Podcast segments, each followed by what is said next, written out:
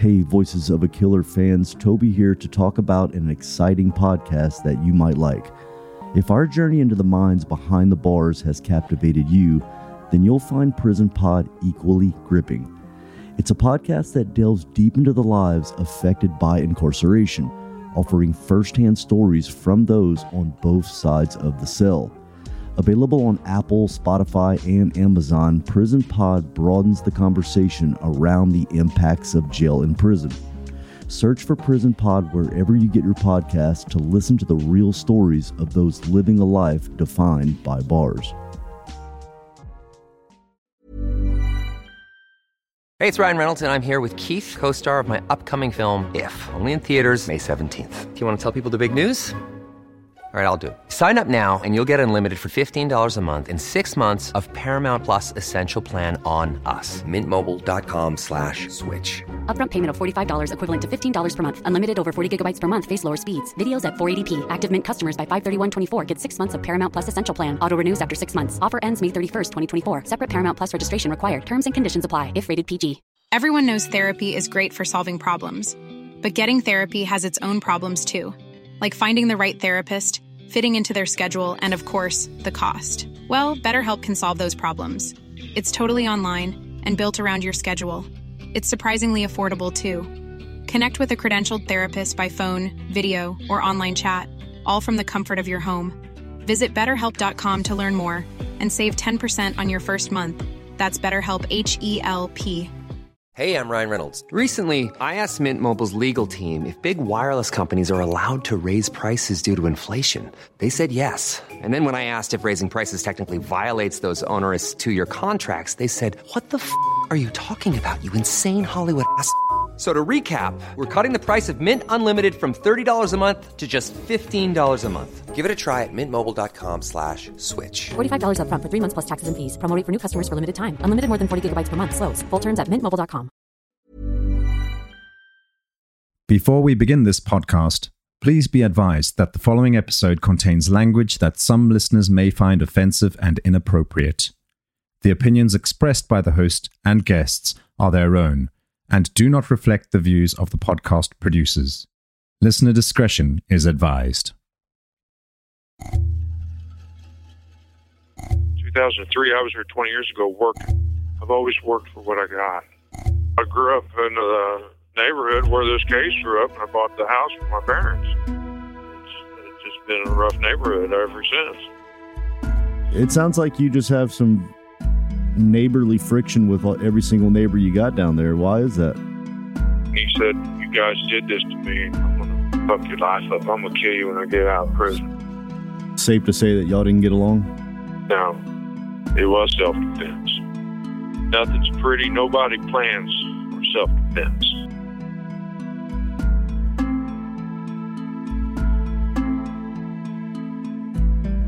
You are now listening to the podcast Voices of a Killer.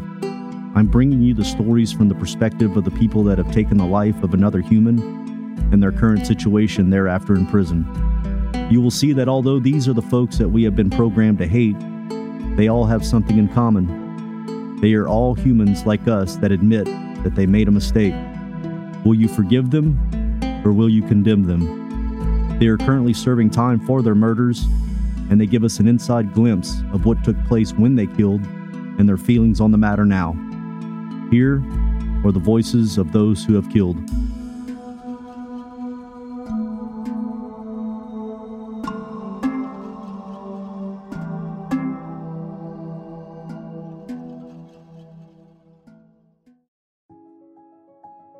In the American justice system, self defense is a legal right.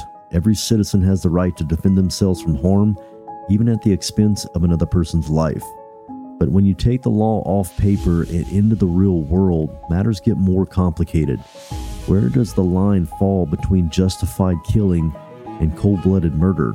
Our case today gives us insight into the moral ambiguity of self defense killings.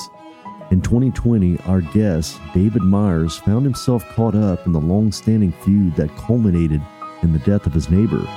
To this day, David insists that his actions were justified, the only way to save his life. This is a story of bullying, neighborhood vendettas, and a messy legal battle with conflicting accounts. We'll examine the evidence for ourselves and give David a chance to tell his side of the story. So sit back and settle in for another gripping episode of Voices of a Killer. David, where are you from? Columbia, Missouri. Did you grow up there all your life? Yes, How was your childhood? pretty rough. Tell me about it. I grew up in the neighborhood where this case grew up, and I bought the house for my parents. It's just been a rough neighborhood ever since. Yeah. Where I was raised at, and then I bought a place. It was affordable. Did you uh, get married and have kids? I've been married. I had one kid back in the 80s. So right now you're sitting in prison for second degree murder and you went to trial. You basically saying that it was self defense, but they didn't buy that. They think that you attacked them. So what I'd like to do is go step by step on that day. The victim in your case, just tell me how did you how did you know the victim in your case He moved across the street from us in 07. in 2007? So he was a neighbor for quite a while. Yeah, he was. Tell me about the first interaction you had with this neighbor to where you know who he was in the neighborhood. I think the first time, as soon as Pitbull was attacking our cat, and that was about 07. And I started, we went to court. I took him to court over it Oh, you've been to court with the victim before over the dogs? many times. Yeah. Did you sue him or, or what happened? I called animal control. And he got cited for having a vicious animal. Yeah. So did that create bad blood between you and the neighbor? Yeah, it did. Getting the law involved, which I called all the time on this guy. So you it's it's uh, safe to say that y'all didn't get along?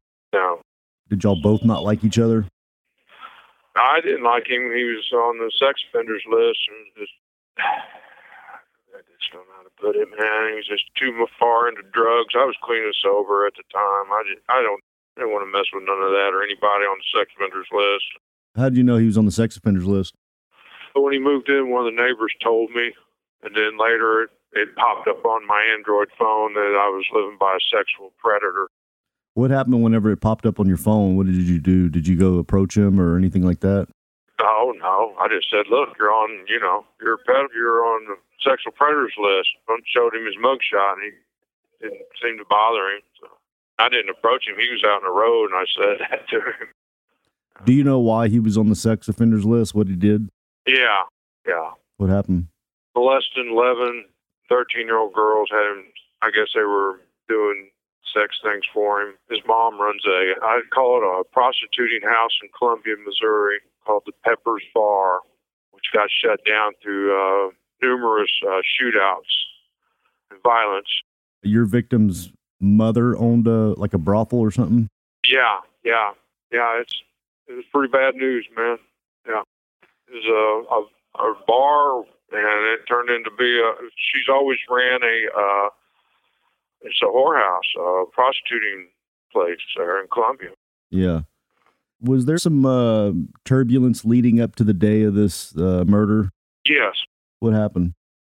I called the sheriff on him for a big fire. He burned down a car, which turned out to be he was making methamphetamines, and he got arrested and charged and put in prison for it because of me calling on him. So he actually got prosecuted and put in prison. Yep. When? What year was this? 2018. 2018. So he served time in prison for that and then got out. Yeah, Whenever he got out, And did he did he look at you funny or say anything to you for that? yeah. Before he left, me and Mary Beth come back from the hospital, and for my neck injury in a car wreck, and he jumped on my back and strangled me out. And she come out the door screaming, hollering. And he sucker punching me, and he said, "You guys did this to me, and I'm gonna fuck your life up. I'm gonna kill you when I get out of prison." So hold on a We second. had- This is before he went to prison or after he got out? Yeah, yeah. This is 2018. He was out on bond, and, and, we didn't see him for two years until just before this case started happening. But he had actually came and got you got a physical altercation with him before he went to prison. Yeah, and another and a couple other times too, which I call the law into suck punch me in the jaw to go to the dentist, and my teeth grinded down. So this is like a long neighbors quarrel for quite a Yeah. while. Yeah. Yeah, it's quite a while.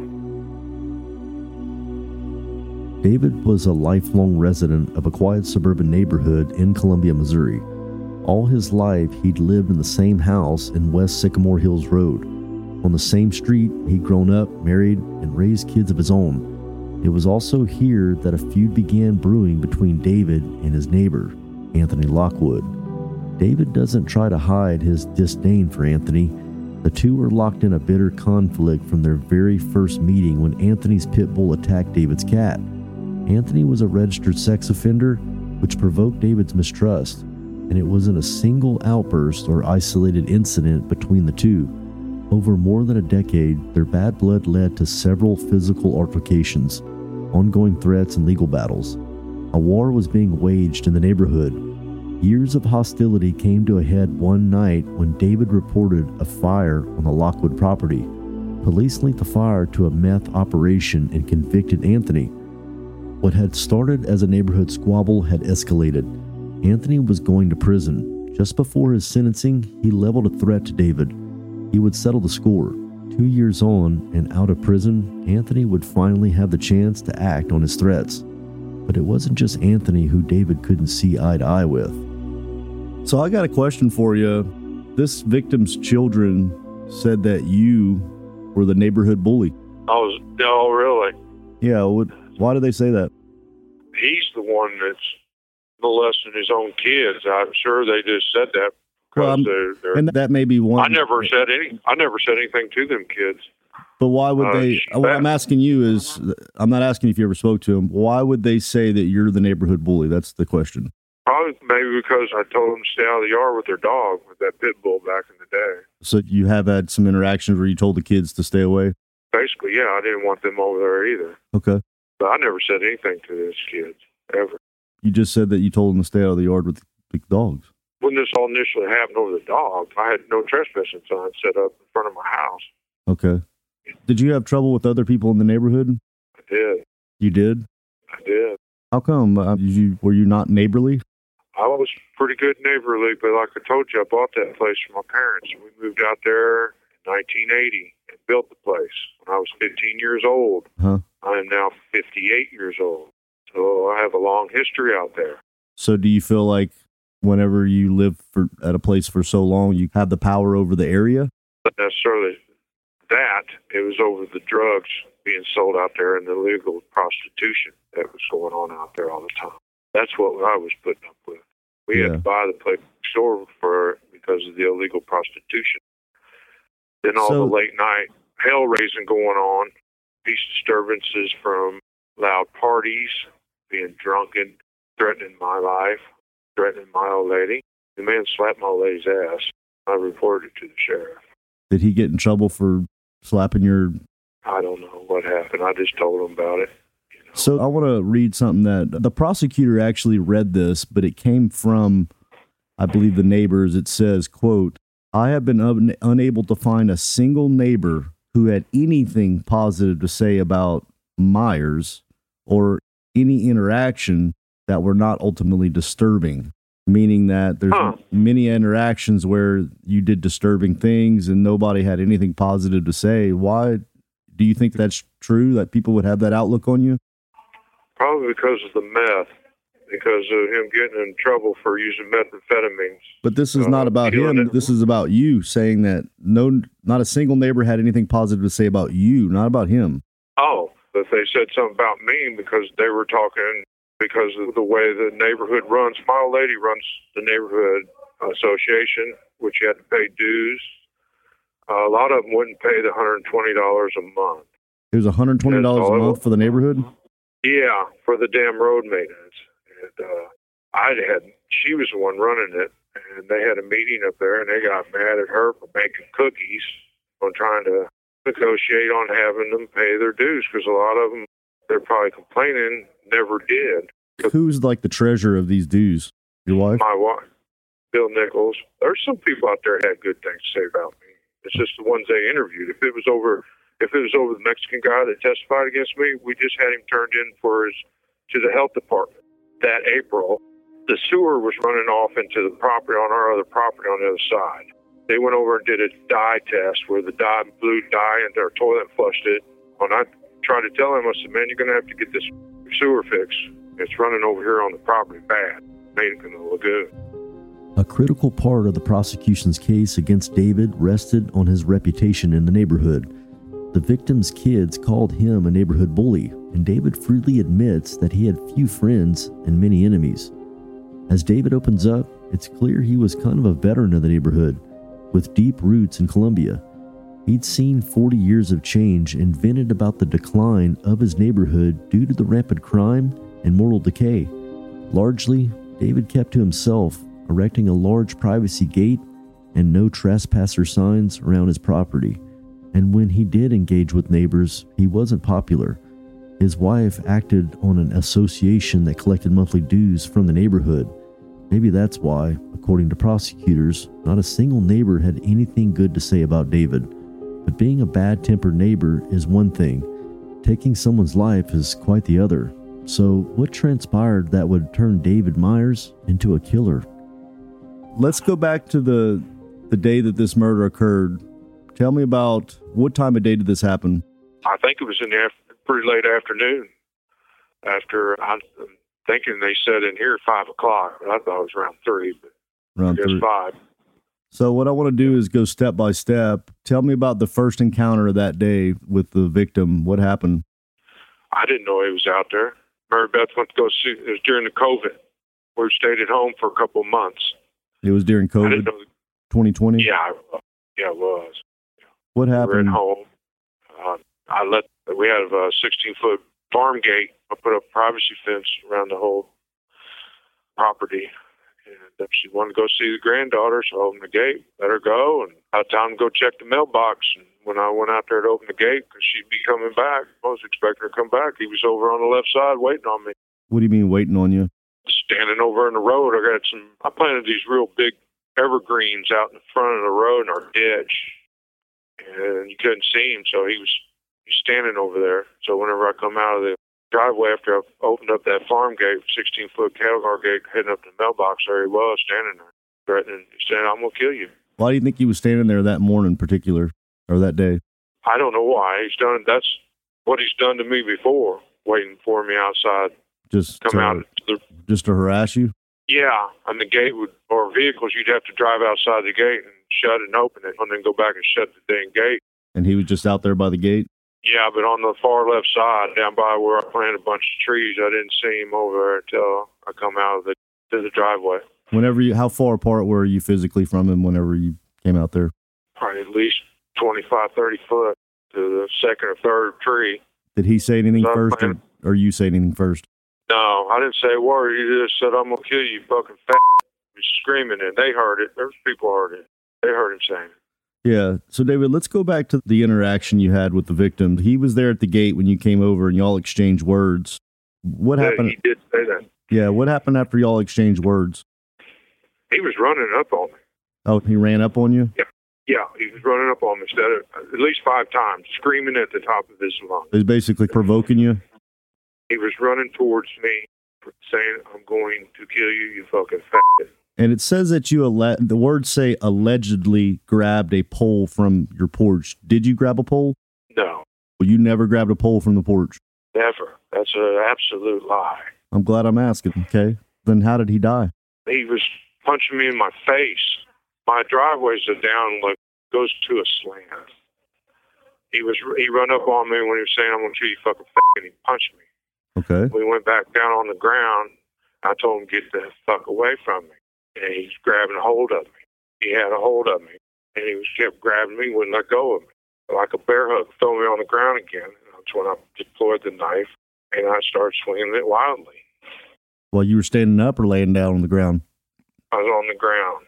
And then he was pulling me. We got up together, and that's when I said, get off of me. And I started swinging it wildly. David, you started swinging the knife wildly, and you said you were standing up at this point. He pulled. Yeah, we got. We were. I was trying to get up when we were getting. I asked. I screamed at him, "Get away from me, stupid son! But just get away from me!" He had a hold of me, wouldn't let go. Were you on your property or on public property? It was on my property Okay. driveway. Whenever you were swinging the knife, were you jabbing it back and forth or swinging it like you were going to just slice him? Just back and forth. Yeah, just back and forth. Get the fuck off of me, man. Where did it stab him the first time? I don't know. On the backside of his back. Did it stab him on his yeah, back? Yeah, yeah, he had me in a like a bear hug, uh, grabbed me under my torso, picking me up off the ground. Whenever you stabbed him in his back, did he yell and, and say ouch or anything like that or stop? Oh, no, So you stabbed him once and he never squealed or anything? didn't do nothing, man. How many times did you think you were able to stab him? I thought it was three times. Was it all in the back? Yeah. So yeah. So how how long was the blade of the knife? Well, it's one of them fillet knives that you use. For, I'm a fisherman. Okay, I was at the back of my shed. They were spying on me. that's a super. That's a very sharp knife then a fillet knife. Yeah, that's what it, I was in the backyard cleaning out the shed. I had some buddies that were homeless. I let them store their things back there, and they just left a mess. And I was cleaning it out, getting So- rid of it. And me and Tim worked together. So I know You know, that. they were spying on me, Toby, that whole day. They said I had a gun and was pointing at children. Me and Mary Beth took my guns in '04 and pawned everything. They'd been making up lies out there to get rid of us. They didn't like y'all. our pro- no, they wanted that property. It was legal. Mex- the Mexican was illegal in this country. They sent him back. His name's Juan Mendocino. I got paperwork up there. No, they didn't like me at all because I called the law on them about the damn drug dealing. So- just Anthony. There's others out there doing that too. Yeah. That's the real truth. On June 13th, 2020, a fight took place that left Anthony Lockwood dead. He had been stabbed six times and his lung had been punctured. Here's David's account of what happened. His wife had gone out that day to visit their granddaughter, leaving David alone to tidy up an old shed. Throughout the day, David claims Anthony lurked in a hidden spot behind the evergreen trees across David's street, watching and waiting for the right time to strike. When David went down his driveway to open the gate, Anthony seized his chance. He lunged at him, screaming that he was going to end David's life, and the two men ended up in a scuffle at the bottom of the driveway. David says he was overpowered, with Lockwood pushing, grabbing, and yelling threats. To save his life, David slipped out a fillet knife and stabbed his neighbor in the back. But David isn't the only story of what happened. A police report filed the next day included witness report which presents a very different version of events. According to this witness, the fight did start as an argument at David's house, but Anthony actually backed down and turned to leave. The witness then saw David chasing him up the road with a pole or a rod before striking him several times and wiping down his hands on the gravel. Now, this witness testimony is undermined by a medical examination. Anthony was stabbed, not beaten. Still, we have two contradictory accounts. What is the actual truth of what happened that day? Was this witness testimony a conspiracy? The neighbors ganging up against the neighborhood bully? Or had David provoked Anthony more than he's letting on? Stay tuned for the police's investigation after the break.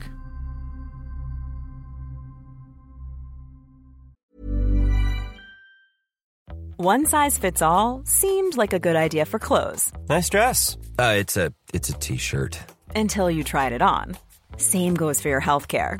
That's why United Healthcare offers a variety of flexible, budget friendly coverage for medical, vision, dental, and more. So, whether you're between jobs, coming off a parent's plan, or even missed open enrollment, you can find the plan that fits you best. Find out more about United Healthcare coverage at uh1.com. That's uh1.com. Burrow's furniture is built for the way you live. From ensuring easy assembly and disassembly to honoring highly requested new colors for their award-winning seating, they always have their customers in mind. Their modular seating is made out of durable materials to last and grow with you. And with Burrow, you always get fast, free shipping.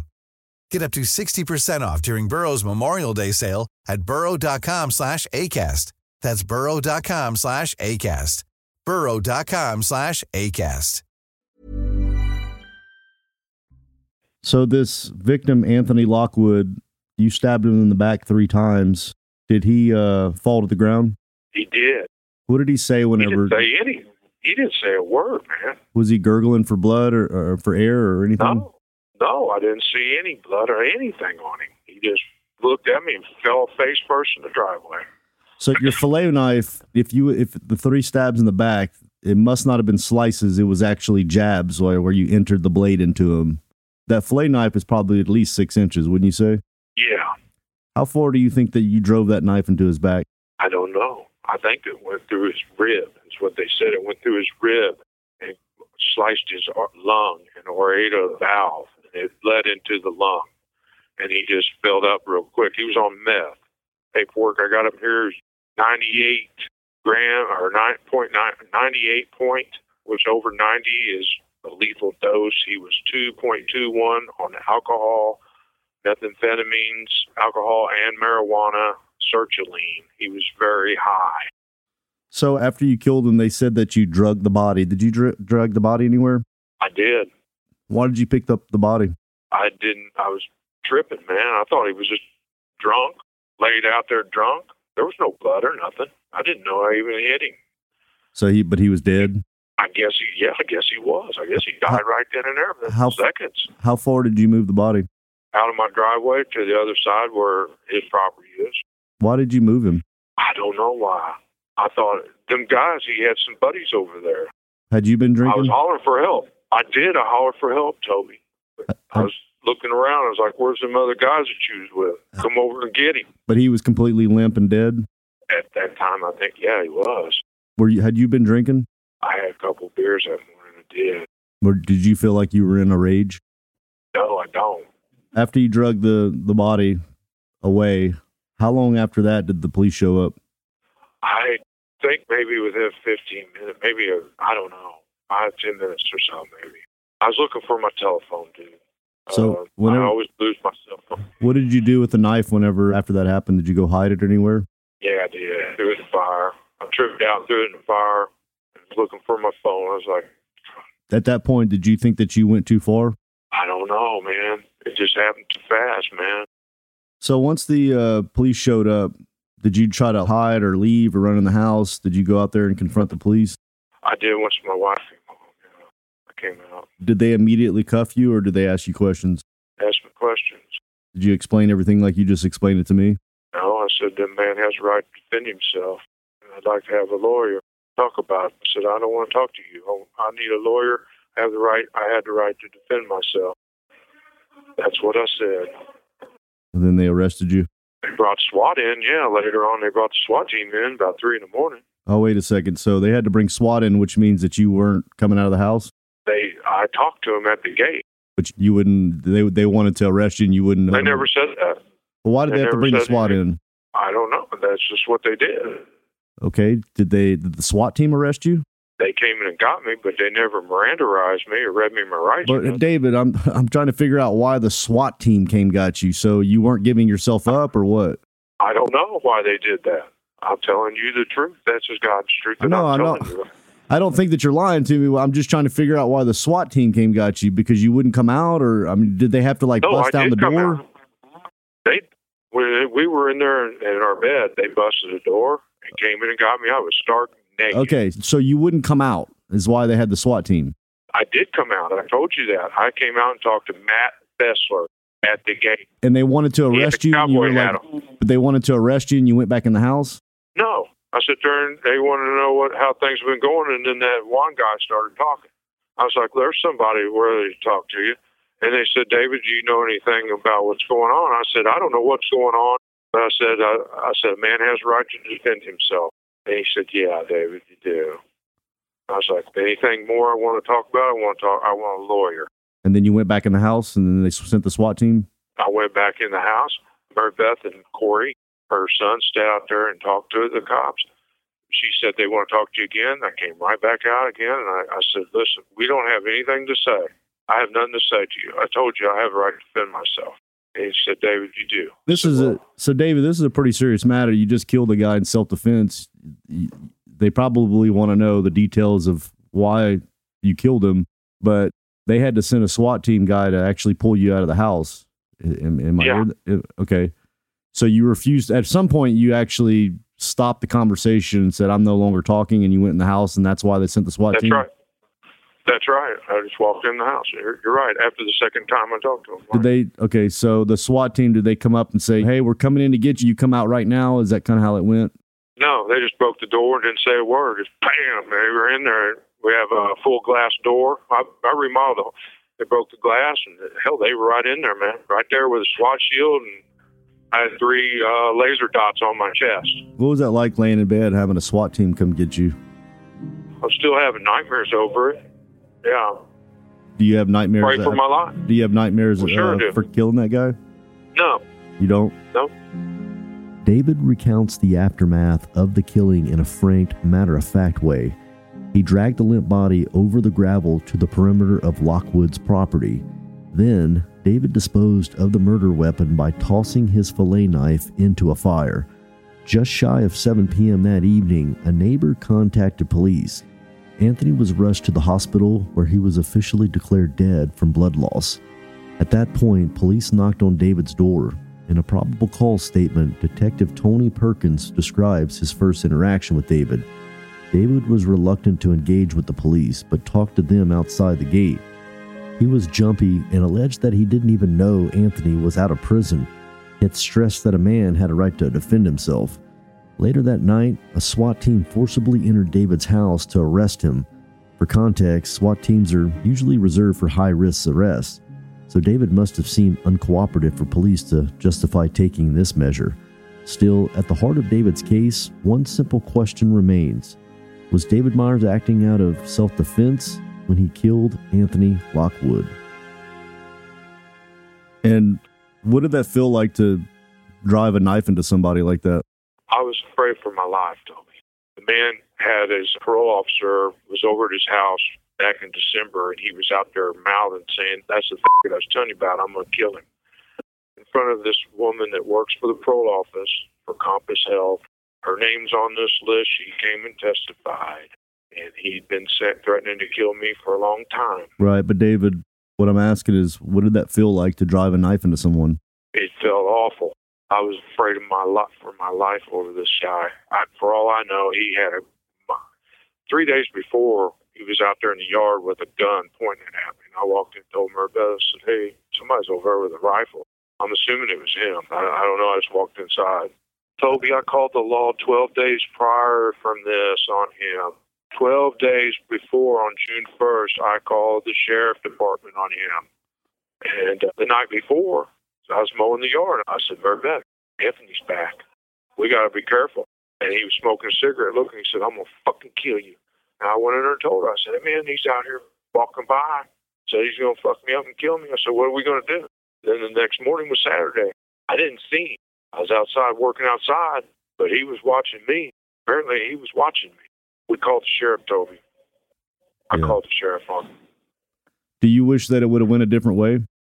Would have been nice if they'd done their arrest warrant like I told you. I found out they had a warrant for his arrest. He should have never went that way. He was on parole. He's violating his parole by being high. He's violating his parole by threatening my life, which a lady showed up that worked for the parole office. He had a warrant for his arrest for eating shitty diapers out of a dumpster at a daycare center. It should have never, ever even happened if they'd done their job in the first place. And I did call the sheriff on him on June the 1st. Let me And it should have never happened. You're right, right, certainly. Let me ask you this: If you would have not stabbed the That's victim, That's negligent homicide on the sheriff's department for not doing their duty. so let me ask you a question: If you would have not stabbed the victim, do you think you would have been dead? He had the power to, to overtake me. He strangled me out before. He's had me in grip holds where I couldn't move. He has been threatening to kill me. I had him arrested for making methamphetamines, and, which I didn't know he was doing. I just called the law. I was like, what the hell? There's a big fire over here. I think so. I, I think he meant what he said. So are and you, he had me scared. David? You're sitting in prison right now for second degree murder, which means that the way that the court saw it is that it was not self defense. Why did they see it that way? Uh, that one guy What? said that I started confrontation. That is not true. It was self defense. Nothing's pretty. Nobody plans for self defense. Nobody knows. You know, I didn't know that was going to go on that day. He's attacked me before, Let me ask you a question. and I got my right eye is knocked out from two other guys over there punching me about in the same place. It's and I called the sheriff on them. One of them guys got arrested, and they're over cooking dope, cooking meth. it sounds like you just have some neighborly friction with every single neighbor you got down there. Why is that? Probably because I lived out there for so long, from 1980 to 2020 is quite a long time. Well, I know, but I, that doesn't mean you should. Uh, everybody should hate you, and you should hate everybody else. Usually, when you live out there, you why not make friends with them? That would be really easy said on the phone, but until you live out there and you're running a business, like I have my own business, and I wasn't doing any drugs. I didn't drink or smoke for years until these car wrecks. I went 11 years clean and sober. From oh, what was it, 05 till set 2017. Long time. We worked for a living. I didn't have time to associate with any Tom, Dick, and Harry that's coming and going people are constantly coming and going, new faces. And the ones that I knew from 1980 weren't nobody I'd want to hang out with. No. It says that there was some metal screws in the streets and some mysterious fires reported by the neighbors. Did you do any of that? We had a guy behind us named Bob Escuse that was doing a lot of this. He was throwing fish guts and five gallon buckets of shit in my driveway and fish. I had pictures of him. I had a, a DVR box. They took it the night of 2018. They took the DVR box. I tried to give him I said, we need another one. That's the fifth one, David. I said, I know, but I got to have that DVR for the cameras up front of our driveway. Bob Escue's the one throwing them damn screws out there. Also, Brad Kennedy was doing that driving by our house. We had many flat tires all the time. I picked the hell out of them. Matter of fact, that Mexican that testified on me, I was out there picking them up whenever Anthony Sucker punched me that one day in the jaw. Once again, David's track record is riddled with neighborly conflict. By now, in our conversation, he's already named three other neighbors he's quarreled with. But settling that aside for a moment, David defends his killing of Anthony as self defense. In David's account, his life was in danger during the physical confrontation. He points out Anthony's ongoing violence towards him and the threats he'd experienced that led up to this incident. Put simply, David was afraid for his life. He had been overpowered by a younger man and firmly believed Anthony's intent was to kill. What's more, David argues that Anthony should have been rearrested for violating his parole, and this confrontation should never have happened. But self defense is a complicated matter to prove, the legal system requires specific criteria to be met to justify taking somebody's life. David would need to prove to a court of law that he was in immediate danger and that he wasn't the one who provoked the threat. He would also need to show that his use of force was proportionate to Anthony's attack and that he retreated if he saw an opportunity to do so. Whether David's case ticked these boxes wasn't for him or the police to decide. Instead, his fate would be determined in a court of law. And you think that this guy could have killed you without without you stabbing him? He, yeah, he could have hurt me real bad. He showed me that before. That he could hurt me. So, so after you got arrested, it says that you, you got mad in jail and you broke a TV. Did you have some stuff happen while you were in jail?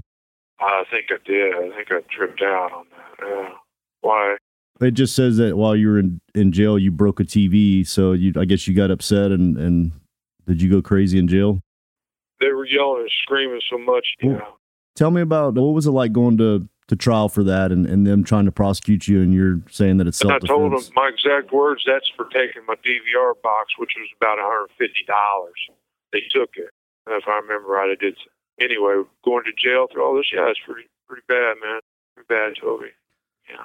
So, David, you were sentenced to what, 40 years? Is that right? Yeah. That's a really long time. So, obviously, the jury saw all the evidence and did not believe that what you did was self defense. How do you resolve yourself to that? What can I do? They're all. Pro- That's 12 people that heard all the evidence and decided that you were not they didn't mm-hmm. hear all the evidence. They didn't hear about him having a warrant for his arrest. But a warrant for your arrest is not that has nothing to do with itself. None of that st- that's what you don't understand. I think is none of that stuff matters when it comes. You cannot kill somebody unless they're that person was actively molesting a child or. And I, I understand your self defense, but it doesn't matter. None of that stuff matters. The stuff that you're naming off does not matter. Oh, okay. That's what the man was saying when he was coming at me. I'm going to kill you, fucking faggot. That stuff matters.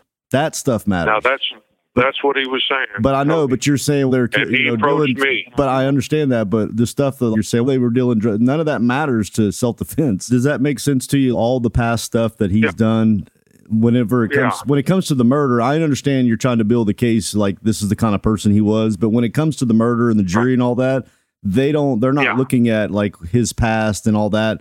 Maybe a little bit, but they're looking about what happened at the instance that this guy got killed and where's your life in danger. And obviously, there was a jury that believed that you killed them and not in self defense.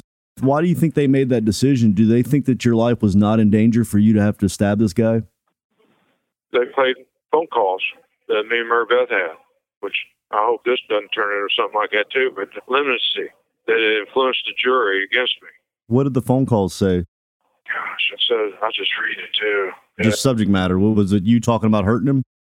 No, it was like they built a monument, made him a martyr. I said something. I said, take my truck and run that fucking martyr over. And I said, I hate Before these. was this before the crime? Before the crime or after the crime?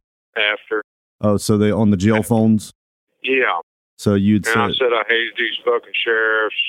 Uh, I said that Mexican's a fucking liar. I said if you wouldn't have left that day, go see your granddaughter and daughter. I could have had some. You could have helped me call the law or something for once on these people, on him, which we did. And they didn't seem to care. That wasn't why. That wasn't my motive to go and kill him over. That's what he said when he come at me. I'm gonna kill you, fucking faggot. He was there. It didn't take him long getting have a hold of me. So. The the prosecution basically used some jail phone calls between you and your wife to to show what you're talking about while you're in jail, and you said stuff about hurting the victim and all that. No, I never said that. I, about the You said something about monument. running somebody over. No, the monument. They had a monument in front of our house Oh, for for the- him. For him, okay. Like yeah, a, like a and I said run it over. uh, like a dedication thing. Yeah.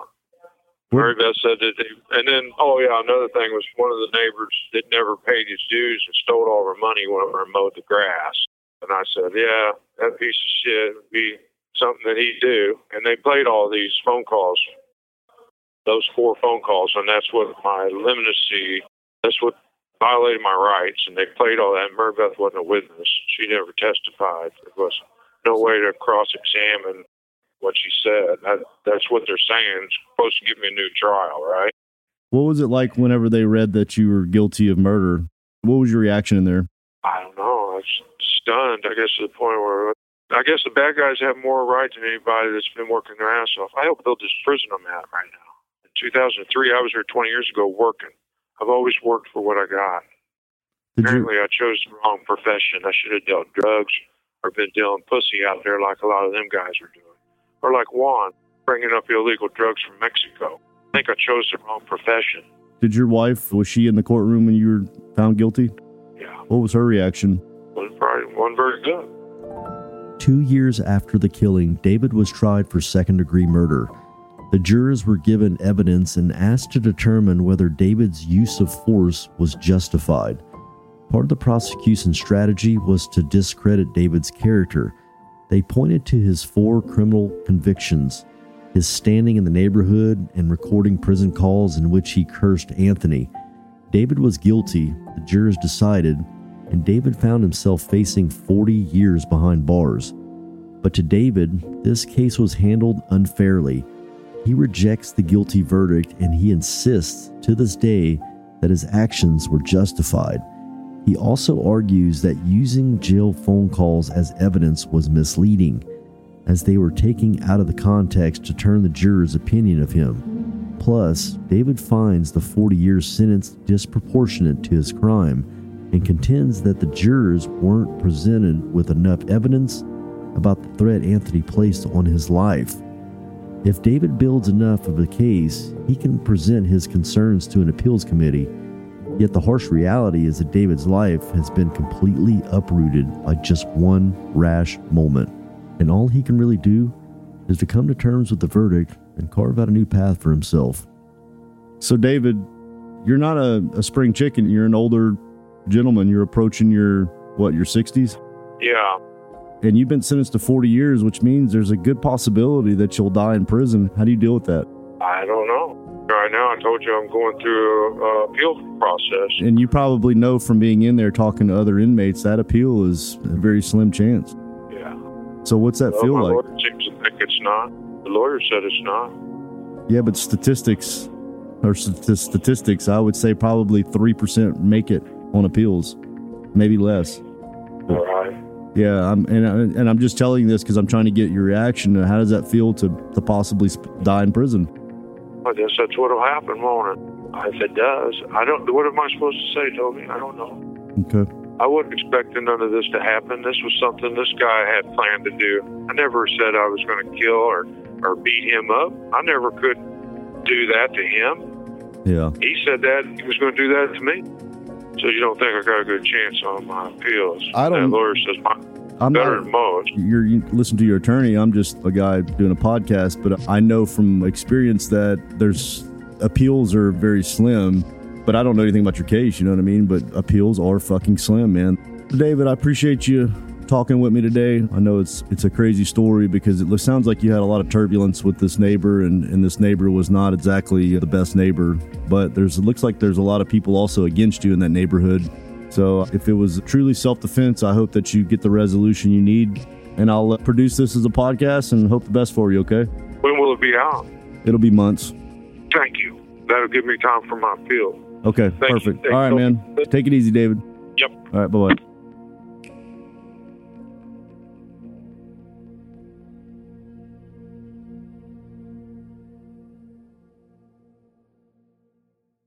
On the next episode of Voices of a Killer, your girlfriend had actually talked about robbing somebody. She didn't really say it like that. The way I understood what she wanted to do, she wanted to know what it like to kill somebody, I guess. So we got married a couple, a little bit after this happened. Y'all had a really strange relationship, killing people and then getting married. There was no plot. There was no plan. I can talk for you. What do you want to tell her? I've been trying to get her to tell me why this really happened. Do you still love him? Of course, I'm going to always love him. We, we had a wonderful relationship. It just went really fast. Drugs were horrible. That's very strange. Yeah, it is. I don't know how to explain it any better than that. That's a wrap on this episode of Voices of a Killer. I want to thank David for sharing his story with us today. His ability to be open and honest is what makes this podcast so special. If you would like to listen to the raw recordings of these interviews, you can visit patreon.com slash voices of a killer. By becoming a patron, you can access not only this, but hours of bonus recordings, correspondence, and you can contribute to the way the show is produced. A big shout out to Sonic Futures, who handle the production, audio editing, music licensing, and promotion of this podcast. If you want to hear more episodes like this one, make sure to visit our website at voicesofakiller.com. There you can find previous episodes, transcripts, and additional information about the podcast. Lastly, if you enjoyed this episode, please consider leaving us a review on Spotify, Apple Podcasts, or wherever you get your podcasts. Your feedback helps us improve and reach new listeners. Thank you for your support, and we can't wait to share more stories with you in the future. Thank you for tuning in. I'm your host, Toby, and we'll see you next time on Voices of a Killer.